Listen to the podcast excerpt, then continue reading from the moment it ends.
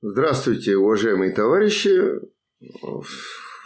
В этой беседе я затрону а, проблемы философской доктрины под общим названием позитивизм. Как доктрина, имеющая отношение и даже непосредственно базирующаяся на философском номинализме, то есть на абсолютизации единичного. Что же такое позитивизм? Позитивизм э, возник э, как э, некая отрицательная реакция на всю предшествующую философию во второй половине уже, как раз в середине, наверное, лучше сказать, 19 столетия. Родоначальником позитивизма по праву считается французский философ Агюст Конт – который именно в середине 19 столетия публикует свой, шести, свой шеститомный курс э, как раз э, философии позитивизма. А ч, ну, все шесть томов, естественно, я излагать не буду. Прежде всего, сам термин позитивизм, он принадлежит Конту. А, э, откуда он этот термин берет и производит? Конт рассматривает Э, этапы познания человечества. И эти этапы он э, разделяет на три момента, на три этапа. Первый этап познания – теологический. Тогда все объяснялось творением, промыслом Божьим, но ничто не объясняло самого Бога. Э, никакой науки не существовало, и философии еще тоже не существовало. И этот период э, Агюст Конт считает самым продолжительным, и он здесь прав. Правда, он еще не знал, что человечеству 100 тысяч лет. Тогда считалось в середине 19 столетия, что порядка 30 э, тысяч лет человечество существует. Так вот, но тем не менее, самый продолжительный период в развитии человеческого познания – это теологический. Постепенно, медленно развивается человеческое производство, пишет э, справедливо Конт. Кстати, он уже мог познакомиться и с некоторыми основными работами Маркса и Энгельса на этот счет. Значит, постепенно развивается человеческое производство, э, техника, производительность труда – и человек освобождается постепенно от этой, так сказать, зависимости, э, почти э, полной зависимости от природы. В связи с этим он начинает вот размышлять об окружающем мире без э, поклонов в адрес придуманных им божеств. Да? Без жертвоприношения уже выходит на охоту или на рыбную ловлю. И вот в связи с этим появляются первые наметки уже э, по конту не теологического, а метафизического познания. В устах Конта метафизика, метафизическое познание почти тождественно философскому. Это еще до гегелевская традиция, термин философия ну, э, отождествляет с термином метафизика. Ну, сейчас не буду в эту историю термина вдаваться подробно. А, Гегель-то уже считает метафизику, определил как антидиалектику, а, значит, Конт по-прежнему еще э, хотя Гегель уже это определение сделал, и в середине 19 столетия уже Гегеля не было в живых, да, его работы очень расходились по миру, особенно по Европе, но Конт, тем не менее, упорствует. Термин метафизика он в общем, определяет по-старому, до гегельском варианте, как синоним философии. Так вот, философский период в развитии познания. Чем он отличается от теологического? По конту. Он отличается тем, что была попытка найти какие-то естественные причины мира. Но философия ищет не конкретные причины конкретных процессов, а всеобщие причины, всеобщие причины природы, всеобщие причины общества и человека, что его породило, да, какие-то субстанциальные такие начала ищет философия. И находит. Ну, так, э, некоторые такие э, сведения о философском понимании этих самых начал мира. Ну, скажем, первый известный нам древнегреческий философ Фалес считал таким началом воду. Это всеобщее начало. Э, э, вода может уплотняться и становиться камнем, разряжаться и становиться воздухом и так далее. Ну, разные предлагались начала. Значит, скажем, Гераклит уже считал огонь этим, этой всеобщей субстанцией все живет жизнью и смертью огня, я цитирую э, Гераклита. Да? Дальше вот варианты э, атомистической концепции. Все, что существует, есть атомы и пустота. Это Демокрит. Да? И эта концепция просуществовала до конца 19 столетия без изменений. Но искались какие-то всеобщие, неизменные начала мира – Хотя атомизм чуть-чуть выходил, выбивался из этой традиции всеобщего, потому что в атомизме там конечно, всеобщее начало атомы, да, основание, субстрат. Атомы действительно всеобщие хотя бы потому, что они вечны, неизменны, и непроницаемые, вот три отрицательных момента. Антидиалектических, конечно, метафизических уже, э, так сказать, в плане антидиалектики, но, тем не менее, вот поиск каких-то всеобщих начал и сущности, атомы и пустота, или что-то еще, там, эфир, это гораздо более позднее время, тот же Декарт, о котором мы уже говорили, да, вот эту концепцию выдвинул эфира.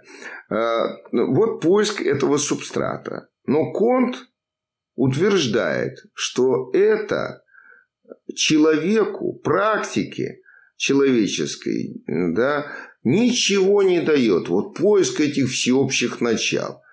Что вы будете утверждать вслед за тем же Гегелем, который, так сказать, вот как жив, еще вполне, так сказать, живой пример э, для Конта существует, для всего его окружения, э, что все, что есть, есть абсолютные идеи, разные варианты их, ее, так сказать, воплощения. Да? А, ну и что от этого? Что это? Практики что-нибудь дает? Деятельности ничего. Поэтому Конт критикует философию. Философия нужна была тогда и, и там, где и когда не было конкретной науки, раскрывающей конкретные, единичные, подчеркиваю, вот абсолютизация, единичные причины единичных же и вещей и процессов. Погоня за всеобщим – это философия, это метафизика, и ничего для практики она не дает. Потому что что вы хотите в жизни там? Э, вбить всеобщий гвоздь, всеобщую стену? Нет, вы хотите вот этот конкретный гвоздь конкретными характеристиками, конкретной длины, да, вбить в эту конкретную стену, которая имеет конкретную структуру, так конкретно поддается или не поддается этому конкретному гвоздю и так далее. Да?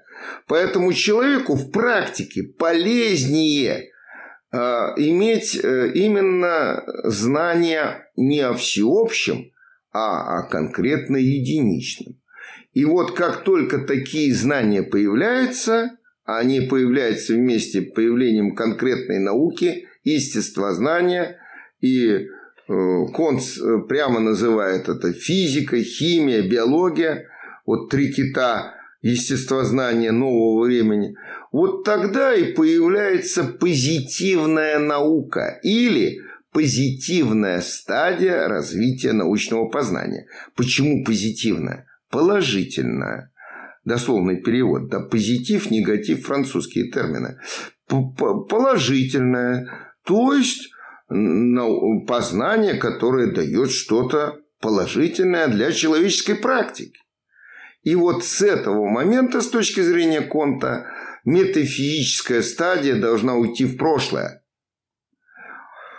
Она должна уступить место именно положительной, позитивной науке, которая, с точки зрения, конечно, Конта, рассматривает именно конкретные причины конкретных вещей, то есть единичные причины единичных вещей и процессов. Конт, конечно, не прав. Всякая наука, да и всякое познание а, а, – это познание общего, а не единичного. Единичное, абсолютно единичное, просто непознаваемое. Ну, давайте вот, так сказать, про простейшие вещи. Вот это у меня что в руках? Часы. Значит, это единичное мы сопоставляем с общим – часы. Но это не значит, что есть часы вообще, да? Оно, как всякие конкретные единичные часы, обладает объективно общей характеристикой. Не субъективно, как считали номиналисты, не номинально, а объективно общими характеристиками. И так все остальные предметы. Если мы что-то познаем, мы познаем именно объективно общее целого класса предметов. И это отражается в нашем понятии. Исходная форма мышления. Но Конт как-то этого не понимал или не хотел понимать, и все настаивал на конкретно единичном.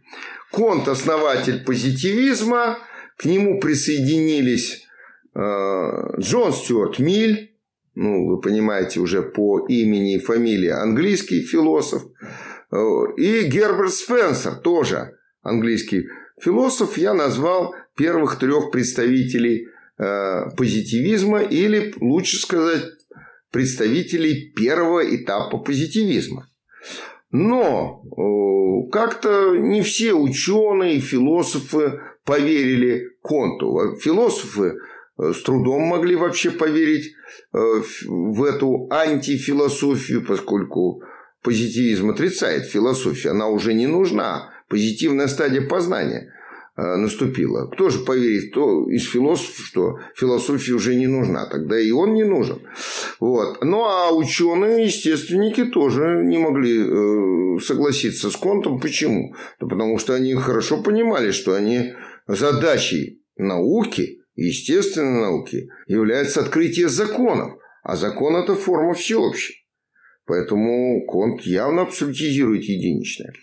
И вот на этом-то а, основании критического такого отношения ряда ученых первый позитивизм так вместе с авторами ушел в историю. А в конце XIX столетия появляется второй этап позитивизма, связанный с именами прежде всего двумя именами. Это, э, э, прежде всего, Эрнст Мах, выдающийся физик того времени, и э, совсем не выдающийся философ того времени, был тоже соотечественник и почти ровесник Маха, основатель так называемого эмпириокритицизма, сам термин ему принадлежит, Рихард Авинариус. А, ну вот э, Рихард Авинариус вводит термин эмпириокритицизм. А как его перевести на русский язык? Это ну, в дословном переводе критика опыта. Рихард Авинариус считает, что опыт человеческий в его словесном выражении должен быть подвергнут критическому анализу и очищен от всего того, в словесном выражении этого опыта, что непосредственно к единичному, конкретному не относится. От чего он должен быть очищен? Прежде всего, от философских терминов. Ну, там, всеобщая причина мира. Или там более конкретизировано там абсолютная идея, мировая воля, мировой разум и так далее. Вот э, суб, всеобщая субстанция, всеобщий субстрат. Вот от этих всех философских терминов надо очистить науку. И наука опытная, значит, надо очистить опыт. Э, вот империокритицизм более закрепился за вторым этапом, как название, вторым этапом позитивизма, нежели чем э, вот, э, махизм. Да? Хотя Мах – выдающийся физик того времени.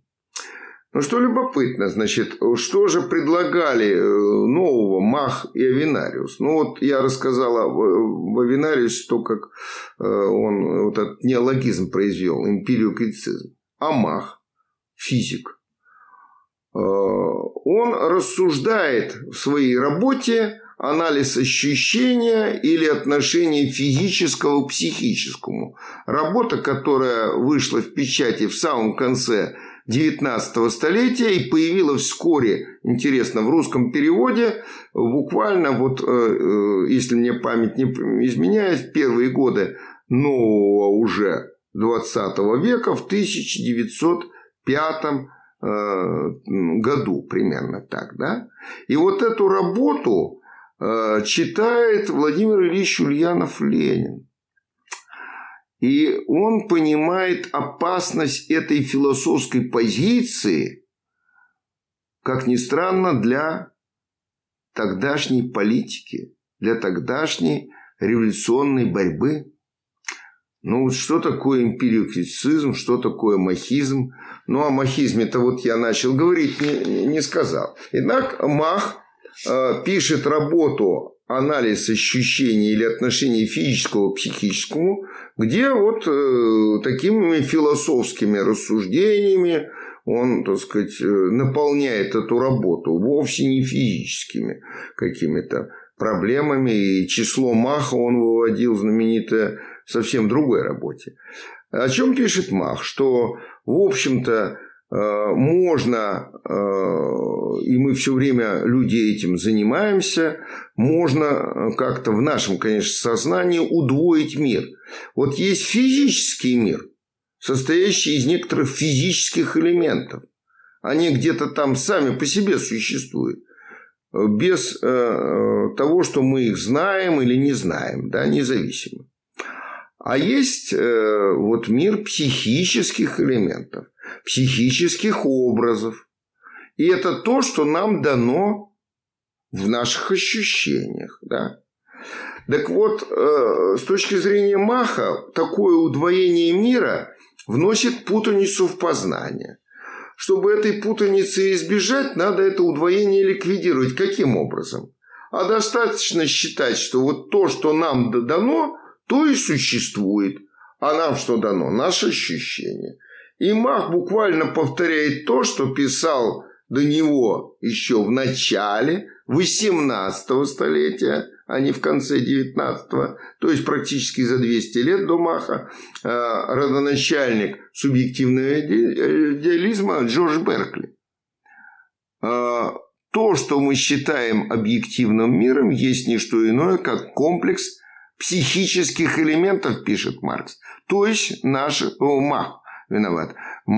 Э, то есть наших ощущений. Да? Мир есть комплекс наших ощущений. Беркли примерно то же самое и утверждал. Значит, э, ну а наши ощущения что нам несут? Единичное.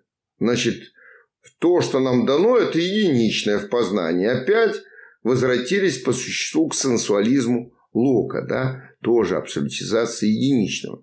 Но на, на какой-то новой основе новых словечек. Вот психические элементы, да, физические элементы. Нет, чтобы сказать объективные и субъективные. Нет, вот такие элементы.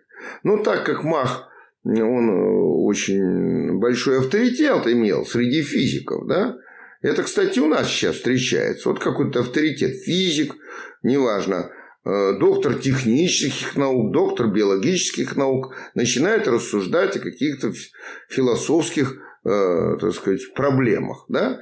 И всегда делает ошибку. Почему? Ну, специалист в определенной области большой, может, выдающийся специалист. Но вот чтобы философские рассуждения вдаваться, нужно быть специалистом в этой области. Да? И вот об этом-то и пишет Владимир Ильич Ульянов-Ленин в своей э, единственной по существу, но достаточно большой и солидной работе «Материализм и эмпириокритицизм». Работа вышла в печати в 1909 году. Для России что это было за период? Это разгром Первой русской революции, это реакция, это люди сидят там, участники революции по тюрьмам, в том числе и соратники Владимира Ильича Ленина, большевики уже тогда, да, разделение на большевиков и меньшевиков к этому времени. А в это время вместо чтобы, того, чтобы писать там какую-то политическую книгу или хотя бы брошюру или статью, Ленин погружается в национальную библиотеку э, в Англии, в Лондоне, да, и пишет философскую книгу «Материализм и перекритицизм». Хоть поверьте, хоть проверьте, ни слова о политике непосредственно. Ни слова. Соратники Ленина э, восприняли это как отступление вождя революции, да, вождя большевизма, во всяком случае, вождем революции он еще не стал, да, э, потому что не он был вождем революции, первой русской революции, да, 905 года. Но вождя большевизма, безусловно, признанного уже лидера и автора отступления от дел революции в России. Но они заблуждались. Ленин видел связь философии и политики. И так он это глубоко, эту связь раскрыл в этой работе материализм и перекритицизм, что, безусловно, нам нужно э, немножко об этом поговорить, э, чему я и уделю э, следующую нашу беседу. Да? Спасибо за внимание.